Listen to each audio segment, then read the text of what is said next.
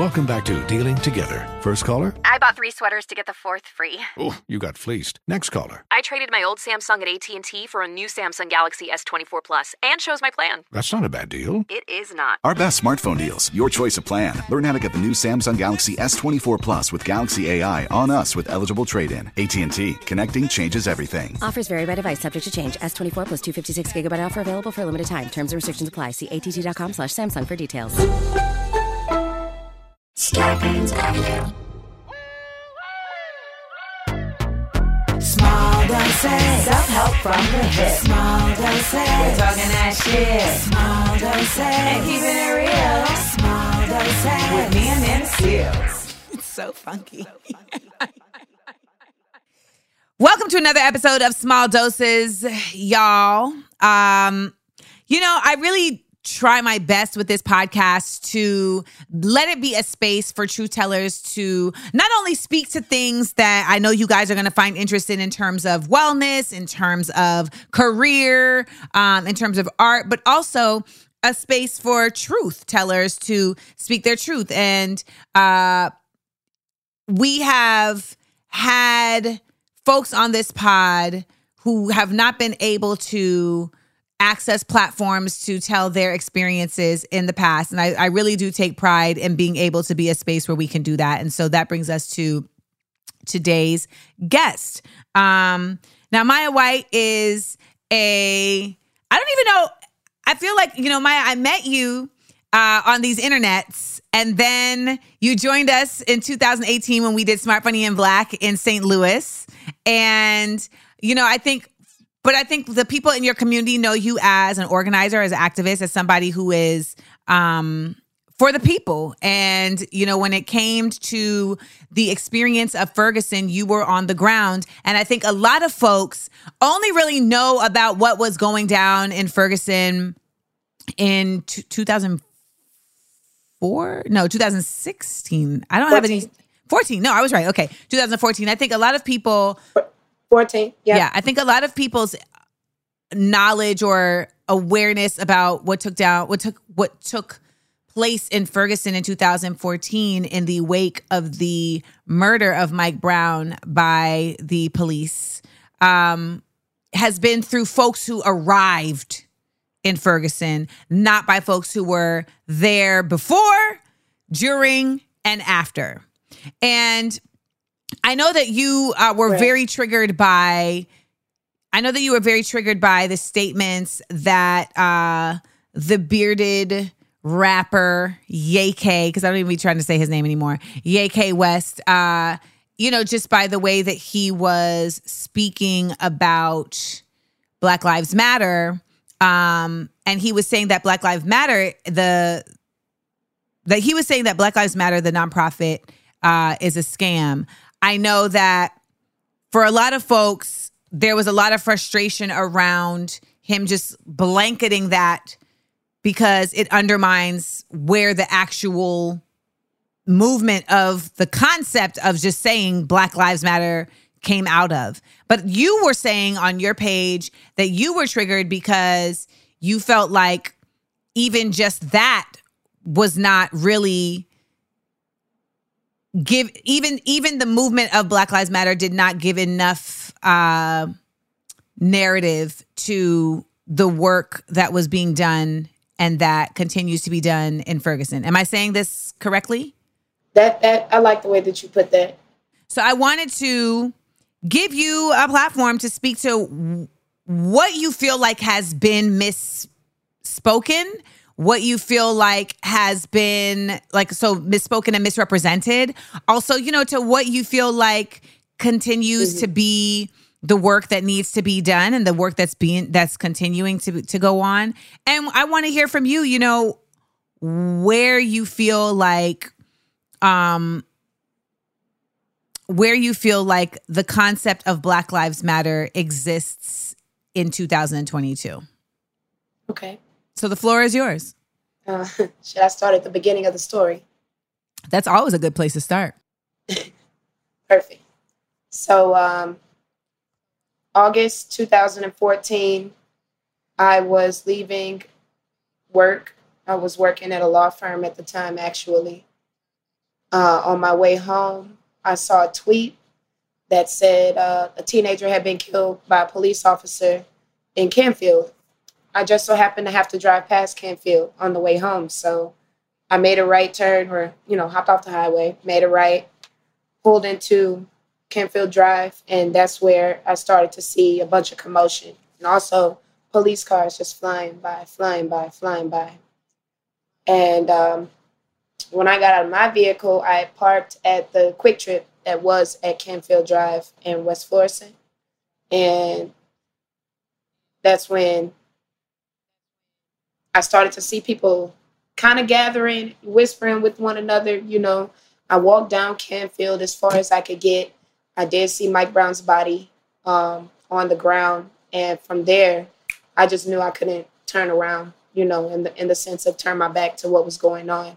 Um, I've been part of all types of different movements. I, I guess you could say from the time I've been in elementary school all the way through um, my college studies, which I graduated from Howard University, and that's where I was uh, returning uh, to home from. So that's kind of the time period of me finishing up school, starting to get on my feet with working, starting to really be a young adult and really getting my feel for the world and to uh, be coming into that point of time in my life and experience such a traumatic event was very life changing for me in many ways. So, um, outside of Canfield, I ended up meeting up with Darren Seals and another uh, friend of ours who has preferred to not be brought into the mix.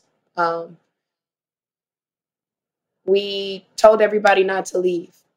We told them to stay there, take their phones out, record as much as they could record.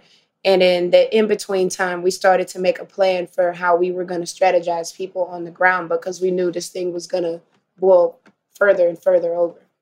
Um, so that's what we did for those first few days is we started mobilizing the community and getting people out on the street so that they could be present because we knew that if we didn't have eyes on the situation that things would be you know potentially swept under the rug totally so um, i remember that night we had an altercation with police in canfield where we ended up pushing them out of the neighborhood it's a canfield is a one way in one way out type of setup. So whenever you have something like that um, mixed in with poverty, mixed in with drug use, mixed in with a lack of resources in a community, you you're just that's an equation for uh, terrible Disaster. consequence.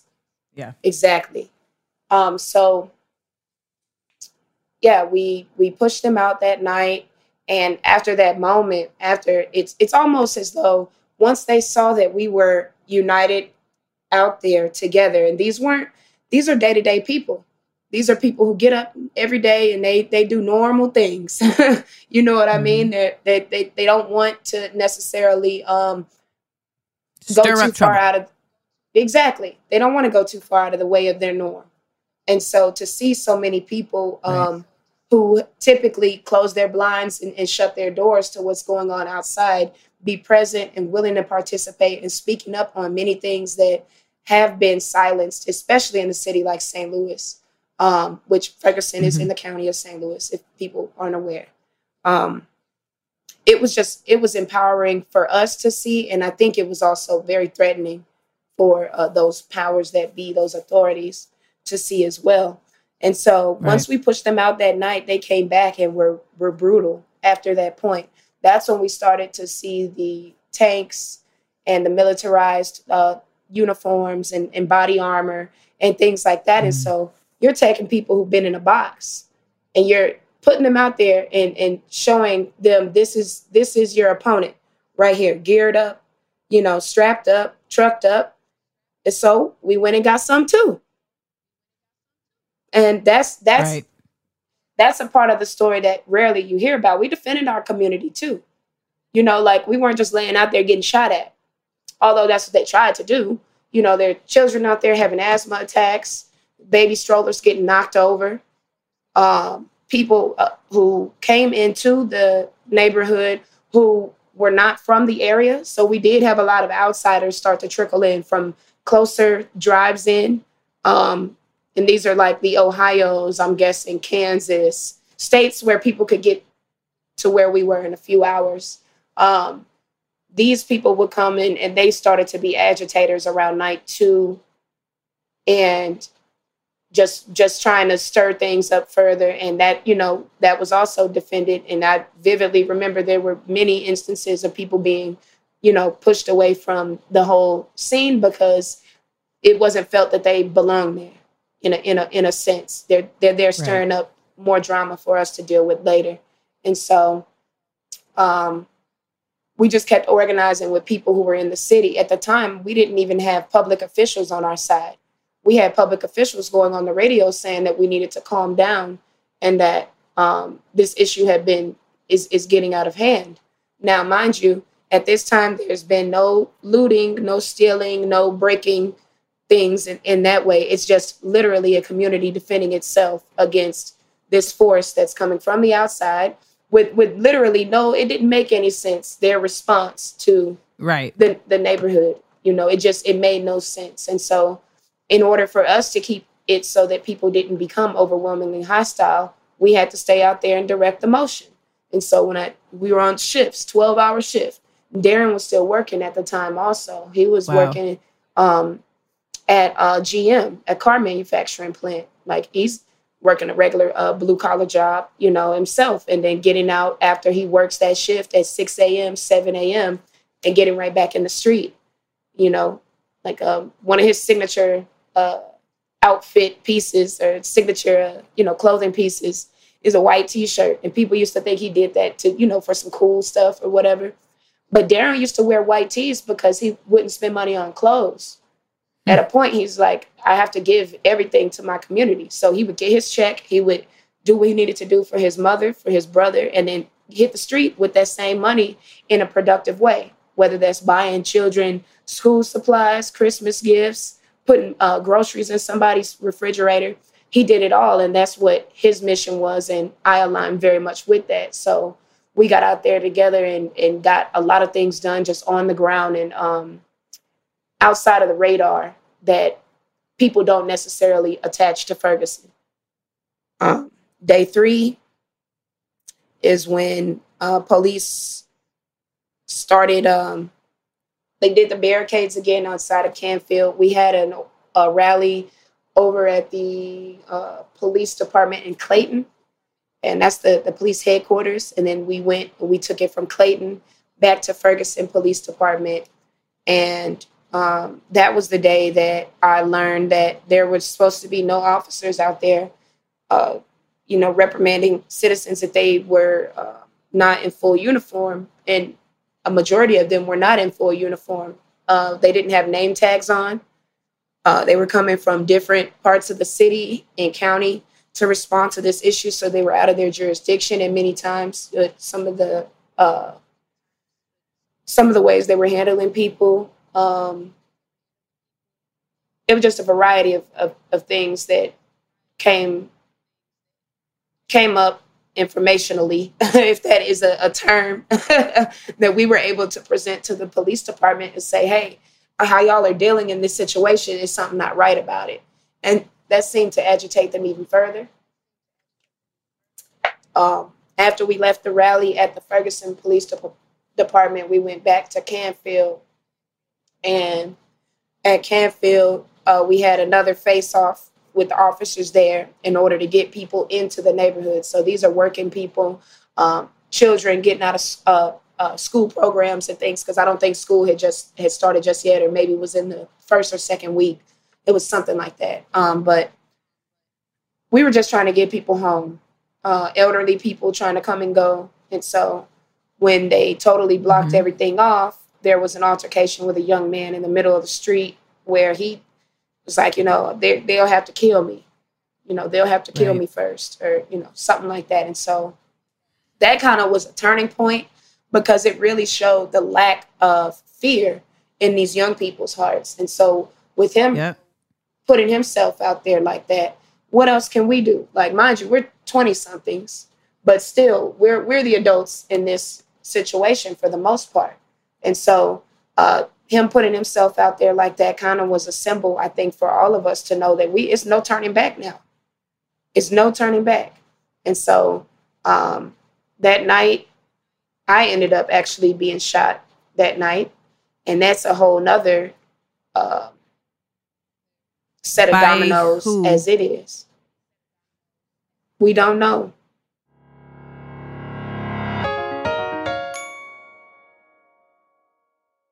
You know what? There's a lot of stuff on a lot of people's minds this season. And it's not just because it's the holidays, but it's the end of the year. You're asking yourself, like, have I done everything I needed to do that I wanted to do? Did I accomplish my goals? What do I got to do for these gifts? How am I going to manage on New Year's? Am I going to go out on New Year's? It's really an anxiety ridden time and it can make it really tough to sleep. And you know what? Sometimes you need a little help. Now, a lot of people use CBD products, but they don't really feel like they're working for some folks. I know it about that because I definitely have used CBD products and I'm just like, is this really doing anything? And if it doesn't feel like it's really doing anything, then is it really serving the purpose? I guess not. Enter NextEvo's Stress CBD Complex, okay? They've got all different types of products that can really make you feel the CBD in your system because they've got a whole scientific way that it works. They have Smart Zorb technology, which delivers the CBD to your system in as little as 10 minutes, unlike other CBD brands. It also works in a way to achieve a higher level of absorption. Now, regular CBD only achieves like 2 to 10% absorption. So, over 90% of what you think you're getting is actually going to waste. Well, SmartZorb upgrades CBD's natural absorption power and is proven to deliver 30 times better absorption in the first 30 minutes. Y'all better up your CBD level, okay? Help fight holiday stress with NextEvo Naturals Stress CBD Complex gummies featuring ashwagandha, which is clinically proven to reduce stress by 70%. All right. So, what you got here is you got CBD on a whole other level with scientific methods to make it happen. I can't give you any more better reasons to try NextEvo Naturals. So get smarter CBD from NextEvo Naturals and get up to 25% off subscription orders of $40 or more at nextevo.com slash podcast, promo code doses. That's N-E-X-T E-V-O dot com slash podcast, promo code doses. And start getting that CBD in your body and get that anxiety out of there. This show is sponsored by BetterHelp. Now, you all know I am a very, very, very, very big supporter of therapy. And I think a lot of people think therapy cannot maybe be for them because they don't know how to access it or they may not find the right person fast enough. There's a million reasons people come up with for why they don't want to get therapy, but there's no excuse for at least just trying it, especially when you have BetterHelp, okay? Now, BetterHelp is the world's largest therapy service. It's matched 3 million people with professionally licensed and vetted therapists available 100% online, and it's affordable.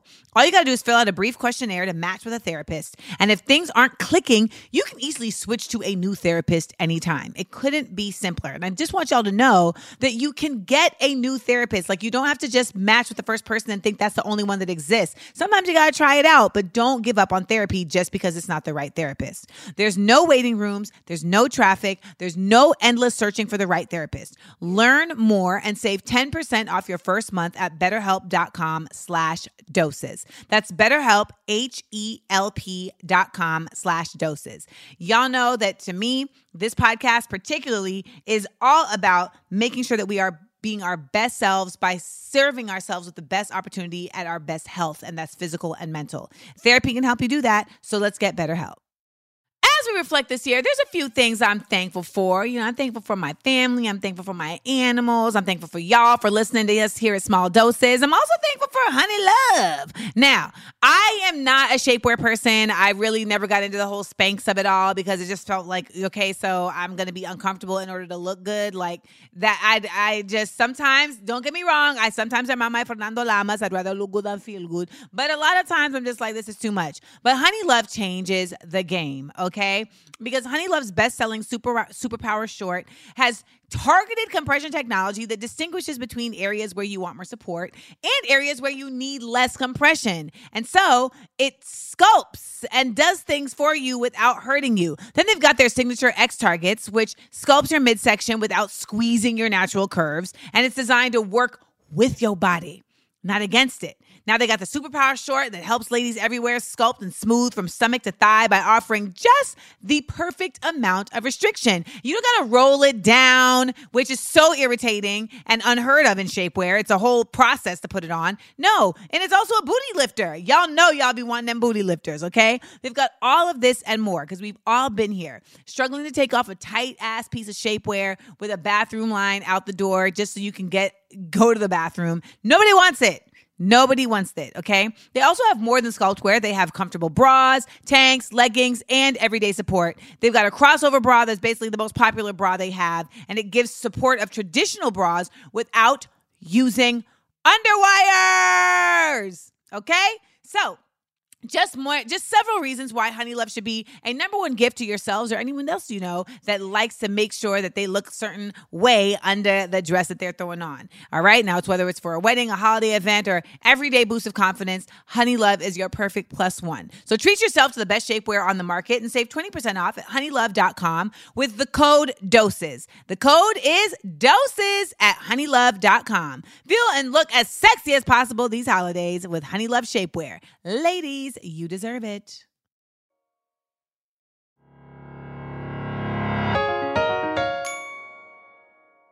we don't know. That's that's the mystery in this all. So um, a nine one the the block where I was parked, I was going to my car. The block where I was parked was shut down with emergency vehicles at the top and the bottom of the street. You couldn't drive on this street. Regular traffic could not come in or off the street. It was a um, neighborhood street. Um, Hmm. what do they call it? In a subdivision. So, walking in my car, I hear shots start to fly. I'm ducking bullets. I'm literally ducking and dodging in the dark. And I take a moment, I pause after I dodged a few. I took a deep breath. And as I took that breath, a voice came into my head and said, The next one is going to hit you. So I braced myself for that impact. And uh, when I looked up, I just felt a total like a blow. It's like a, a metal bat coming across my face. And after that initial shock, I caught my balance. I stumbled back a bit. There was this really cool breeze that came across. It, it felt so good. And it had been humid and hot, uh, you know, for the, the past few days. So it, it just it just felt so great. And so like I stumbled back after that. I looked down and saw I could move my toes. I could move my hands. I pulled my, I had a, a scarf on uh, that day. I pulled the scarf down and I tightened it around where the wound was. And then I dropped to the ground. And then shortly after that, and when I say shortly, I literally, this is seconds, everything is happening rapidly. Um, I hear some voices in the distance and they're, you know, she got hit, she got hit. So I'm seeing these bodies start to run toward me. It's these four boys. They running, running toward me. They come pick me up off the ground, uh, try to see where I'm hit at, like turn me over and stuff, make sure I'm not hitting in the back or anything. And they grab me. Two of them grab underneath my arms, and two grab beneath my legs and hold me straight, like plank, planking me. And so they're looking for somewhere to take me. A man opens up his door, comes out of his house with a shotgun about that tall, and he's like, "What happened? You, you know, what happened? What's going on? Is everybody good?" So they, you know, the boys are screaming, you know, she got hit, she got hit. So they was like, you know, he was like, where did the shots come from? They was like, we don't know. We don't know. So, um, and they were a few walking a few paces ahead of me um, as I was going back to my car. So uh, the man uh, told them to bring me in the house. So they brought me inside, laid me down. Now this man had just moved into this house, maybe um, that same week. I think he moved in on the first or second of August. Him, his wife, and their three children just moved into this home, so they didn't have any furniture really set up um, or anything like that. And it was around like 11, 1145 maybe 1130 something that this occurs so you know they're waking up out of their sleep to this so they got me laid out all bloody on their floor calling 911 um, they said they were sending somebody mind you there's an ambulance parked at the end of their street they run out to try to get somebody they get guns drawn on them as they try to go get help I ended up as I'm I'm laying on the floor with a bullet in my head. I called 911. Told him come get me. come get me. Like, you know, I told them what happened and they're like, this happened to you. I'm like, yeah, like I'm laying here right now. I'm bleeding. Like I, we've been calling y'all for 15, 20 minutes. They try to let me lay there and die. That's how only way I can picture that going down in my mind. An ambulance at the end of the street. You know, and so when the when they finally did come, they uh, the uh, emergency response came responding to a DOA. So they came in with a body bag and a uh, uh, stretcher, I guess, in a body bag, and no like life saving e- equipment at all. And when they came, they also were escorted by police who drew more weapons on me as I was laying on the ground. It had been about five or six officers drew more guns on me while I was laying on the ground. And then when the uh, EMTs were talking, they're like, oh, we got to run back outside. We thought this was a DOA. So they finally got me up on the, the board and all that stuff. They had to put my head into little neck brace and all this, rolling me out to the car, uh, to the uh, ambulance. And then people are starting to come out of their homes and stuff, seeing what's going on. I just started screaming because I'm like, they're going to kill me in the ambulance now. like, they really, they're not playing with me. Right. They're going to try to kill me in the ambulance. So I just started screaming and just telling everybody everything that I could just whoever was in that surrounding. And I can't verbatim go back and say everything that I said, but I just know I had a split second to act. I got to let people know what's up. So that's what I did. I made a big scene. And then once they got me in the ambulance, I was pretty chill. I had I had to think very, very quick um, and, and non emotionally, as emotional of a situation as that was, in order to get stuff communicated the way that I needed to. So something that if anybody has heard their story, something they might be familiar with having seen is a, a picture of me in the ambulance. And people saying, oh, she took a selfie of herself in the ambulance. You know, that's shallow. No, love. It's the time of social media. Everybody on the computer, everybody on the phone. Everybody was watching my page from that computer and phone because I was the only, or one of the only people who was on the ground documenting in within the first hours of this happening and and and with a platform the way that I had it. The other people who were documenting this were people who others on the outside of St. Louis didn't have that much access to. You know, they don't have their Facebook, they don't have their this. I just got back from Howard. I know people all over the world. Let me put this on my page because right. this is happening in my neighborhood. And all I used to talk about at school was my city. So tell me this. Mm-hmm. Because I I want to I need to hear how you feel your story has not or how you feel what took place in Ferguson has not been accurate in terms of how it's been depicted by folks that were a part of the Black Lives Matter movement. Yeah, it's been depicted as though like um almost like this superhero entity came in and saved this black community that was struggling with racism and uh, not able to speak for itself. I feel as though a lot of people came in and tried to give a narration really? for people who've already written their own story. And um, hmm. they left a lot of us I mean, out of the an, mix. I guess my my my thing is how how can organizers who do show up to be supportive of the folks that are already there how can they better um or how do you feel they could have let's let's actually just speak to this specific situation how do you feel they could have better supported the community because I think what ends up happening is that folks do come in with the best of intentions to use their platforms in the way that you were just saying that you were using yours.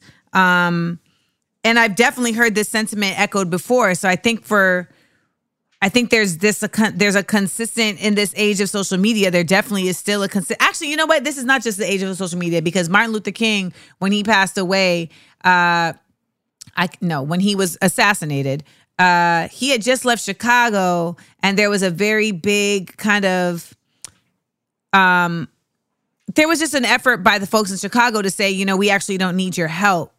Like we're Right. we're handling things, and you coming here is taking away from the work that we're doing.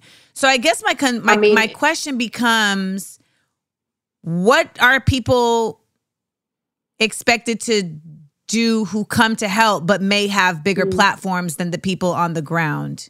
Right. Um in this in this in the event that that is the case. Somebody wants to help who has maybe a larger platform or wider audience, uh, etc., or organizing skills or whatever tools that they're coming with in their toolbox. The appropriate way to help is to almost to just stay aware and alert, but to not really until the instructions are given or you go to whoever is doing that core community organizer who's known in the community um it's just better not to tamper with it because uh, it, in a, especially cities like uh, chicago or st louis or cleveland um these smaller more hub type they're, they're cities but they're towns you have these issues that have branched out from generation to generation to generation. And so the interwovenness of um, these movements, it's not just a this one time. Mike Brown wasn't just about Mike Brown. We still were fighting for Reggie Clemons. And that's a name most people aren't familiar with unless they're within the city. And you don't understand the context of Mike Brown until you understand Reginald Clemons or Cary Ball, who was gunned down in the city of St. Louis uh, a couple of years prior to Mike Brown. So these tensions have been building. We've been making a plan on the back end. Just because it wasn't forward in the public eye doesn't mean we hadn't been working on it. These are things that have been going on since the 90s, if not before, this mobilization of community. And now it reached a peak where we finally can do this thing. And then boom, it, it, it falls flat because now the community doesn't trust what's going on. They don't know who is who. We built this whole thing up. Now you have people who have been embedded in the community almost turning their back on the community from what it looks like and going off to do this work in other places where it's not even relevant, seemingly. This isn't me. I'm just I'm describing how this happens. Um, it's so not people relevant. who were working in the com- so people who were working in the community decided to stop working in the community because other people showed up and it felt like they were no longer given They were pushed the- out. the They acknowledgement out. or they were pushed out they were pushed out. they were pushed They out by they, they didn't come in. They didn't come in shiny and glitzy and glamoury. They didn't have cameras. They didn't have the the the teams of of tense people and and they didn't have that to appeal to people. So now they become knocked down. And then if they're not taking if they're not taking any of the payouts that come with those situations, so some of the the more high higher profile um, platforms where um, people were gaining some sort of notoriety and maybe making uh, business deals on other things that they were doing or whatever. For for the day-to-day person who had been out there that was a you you left us behind because the people who were involved they can't go get no job. Not that easily. It's it's a tough thing. In st louis you got that mark on you if people knew you from that it's hard to navigate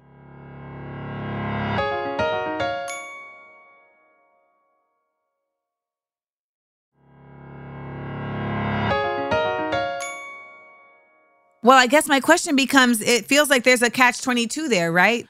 I think there's a absolutely a history of folks who like want to show up and like kind of like take they like be they like become you know like the hero in a tragic situation right? And so they know how to present themselves in that way. Like some people are very good at marketing no matter what the scenario is. I think there's also the um the difficulty of showing up to a place and wanting to be helpful, but not necessarily knowing how to not step on toes while still like adding um value But I think my my, my main question becomes what ways did people coming to Ferguson because I know so many people that came to Ferguson and was like, we got to go to Ferguson because this is where our help is needed. In what ways do you feel like people showing up to Ferguson impeded upon there being effective change? One, it made it dangerous for the people who have to sleep there and wake up there every day. It made it very dangerous. It made certain areas be a target for even more policing because um, we had such an outpouring of people who are coming in from the outside, and they're not coming in and asking, "What do we do?" They're coming in and saying, "This is what we're going to do." That's that's a big part of the problem. Is they come in with an opinion already on what is not. If you want to come help, come help, but you got to help in the way that these people here need help, not the way that you say that you're. You know what I'm saying? Like you can determine your levels of what you're going to do, but as far as coming in and, and, and trying to stir up somebody else's pot, then get in your car and drive home. That's the thing. That's the thing right there. It's not that we weren't welcome to people wanting to support the situation. It's people came in to speak their part on what was going on and give their say so on what Ferguson was and what it was about. And then the whole time, knowing full well who the participants were who were mobilizing and getting people together, push them to the side, cut them out the narrative, didn't mention their name. Like Darren ruffled some feathers when he was living, said some things that people didn't really like. And so when it came down to doing um, to, to doing those big talks on Ferguson and what it was about, they didn't say Darren Seals come speak at this. They didn't invite him. They shut him out well, of the narrative I I, because they didn't see him as being a, a valid spokesperson. But really, he was the one really forwarding a majority of what was going on and getting the city together. He had gang members who had been shooting at each other, working together, carrying waters and delivering food. So um, I think that if sometimes if it doesn't look all the way the way people have an expectation to, so if it doesn't come with the leather jackets and the fists and the afros, sometimes we can forget. sometimes we can forget um, you know, the goal or the purpose. And so I think that I guess my question becomes in, like sometimes I feel like I don't know whether it's better that folks are anonymous who are staying there or that folks are put on the front because I feel like there's two sides. Like there's two because on one hand it's like okay, people are coming, they're stirring up the pot and then they leave. And then on the other hand, it's, you know, saying like the people who were already here need to be at the front and center. But then I guess my question becomes then how how do those people remain safe after things start to die down if they have been put front and center and they're still there? I mean, they don't. That's the risk that you take when when you get involved, regardless. And that's even if people are coming from out of town. They, I mean, they make themselves a target as well. Um, at, at, the point at which you decide to act, is those things come with it, and I think that's what history has shown us, if not anything. And it's it's uh it's a hard decision to make for a lot of people, especially those who have livelihoods and lives that they um, they don't want to sacrifice in that way, and so they will push certain figures to the front just to say, "Hey, you don't have anything to lose, no way, go represent," you know. And so um, there, there, it definitely right. is multifaceted type of uh, thing, and it's a sensitive thing, and I think uh, in this particular case because it was such a an in-house type of thing it, it, the support that i don't even think that we were seeking support initially honestly it wasn't about that it was let's tell people what is going on and where we were we didn't send, send out an sos now when people started to show up it was like dope we got some support here you know and i'm talking day one day two day three you know, we're like, dope, we got some people to back us up. But you can't back us up when you come in here getting into it in places where we didn't say we was going to get into it at. Now we got to come back you up and pull you back. You can't come out here from out of town and come get yourself shot up because now we're responsible for that. You know, and, and, and part of the frustration is is is everybody's safety. So it's not telling people don't come over here. We don't like you. We don't want you. You're not our kind of black. We're not saying that. We're saying we're trying to just control this part right here. So no matter if you came from the city, came from out of town, whatever. As soon as you step out there, you make yourself vulnerable to um, danger, to violence, to ongoing persecution for being involved. You know, there's people who had to leave uh, positions that they held for 20 and 30 years because they were involved in Ferguson. It is a double edged sword in that there is risk involved for anybody who comes Right. out there. And, you know, there are people who had long term investments created in and around their lives. So things that they may have been doing for the last 20 or 30 years that they no longer have access to inside or outside of the city because of their involvement in Ferguson. What it does to you mentally when when you're put into those situations and you see um, how high up this thing could potentially go, how you really are powerless out here when you make yourself a target because you don't know who is who. You know, you become suspicious of new people or people you didn't grow up with, or you become more suspicious of people you grew up with because they know you.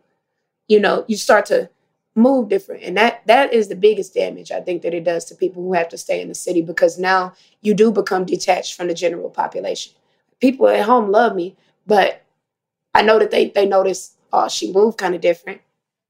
You know, it's, it's just like uh, you got a Tef Poe, you know, who, who go, goes off to Harvard to participate in, in educational system and, and mentally, that's a, hard thing to do. Put yourself in a, in a spot like that. So can he really shine fully when he knows the whole time it's a red dot on him?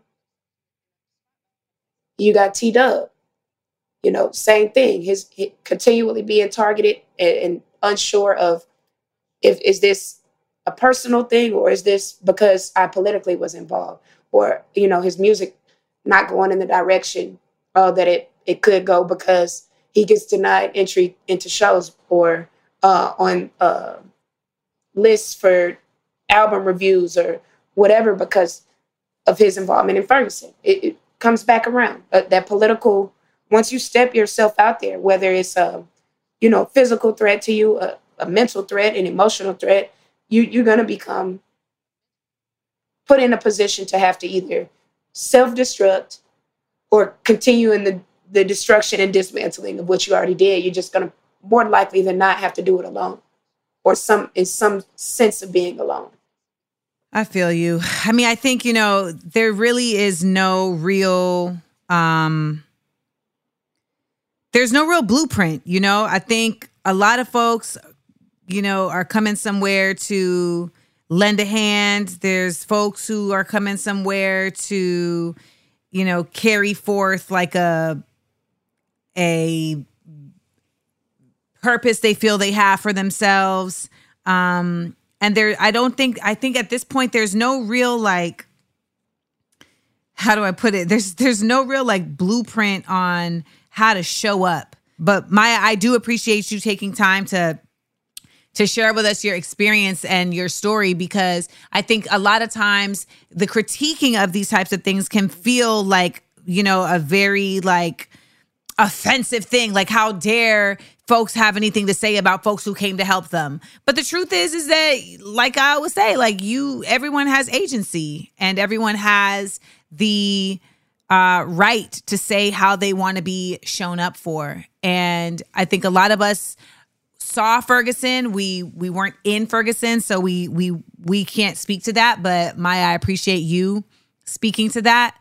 Um, I mean, I feel like there's there's a lot of work that has to continue to be done to learn how communities can unify outside of their outside of their communities, right? Because that's the thing. I think a lot of black communities across this nation have been very splintered. And so there isn't really a lot of um there just isn't a practicum. And I think we got to see an effort made to that in the civil rights movement. And then once integration happened, it splintered it again, right? And so we are we are once again at a time where we have to write their write our own blueprints for the way that we want things to go and the way that we think things should go and i think you know you sharing your story with us is something that is very helpful and i have an audience that is action based and they are the type of people who in another ferguson situation would say i got to get over there and i got to show up and now they have an added perspective on how they can show up and another pers- another option on what is expected. I think some people genuinely think if I don't show up loud, then I'm not really like showing up.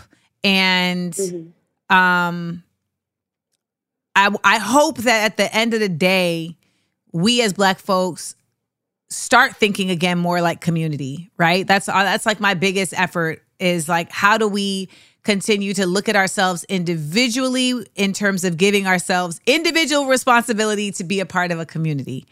And Right. what took place in Ferguson is something that is etched in many of our minds as a uh, horrific and tragic situation on a number of levels. And then you compounding that with telling us about just the individuals that y'all were already fighting for, right? I think there's so many communities that know that. There was someone before, you know, there's like Tamir Rice is not the first, you know? Uh, I live in Florida. The, Trayvon is not the first. Like this is the, the the the history of black bodies, black lives being taken by police systems is definitely not new by any means. But I want to thank you for coming. I want to thank you. I'm glad we were able to figure this out. The, tech the technical Right. difficulties be trying be trying. The machines be trying us. Yeah. But- the box was all. But we, you know, but we we persevere and that's and that's what we have to do. So thank you. And you are. You know, you are a strong, I don't even want to say that word first. You are an intellectual, gifted, compassionate woman. And I've gotten to see that in person. I've got to see that on stage and I got to see that here. And uh, you know, I just wish you the best in continuing to be able to share those gifts with everyone. Thank you. I really appreciate you having me on and continue doing what you're doing and fighting the machine. Um, Listen. yeah, I think that you provide a lot of uh, inspiration for so many people, myself included. So, Thank you. uh, yeah, thank you. Thank you.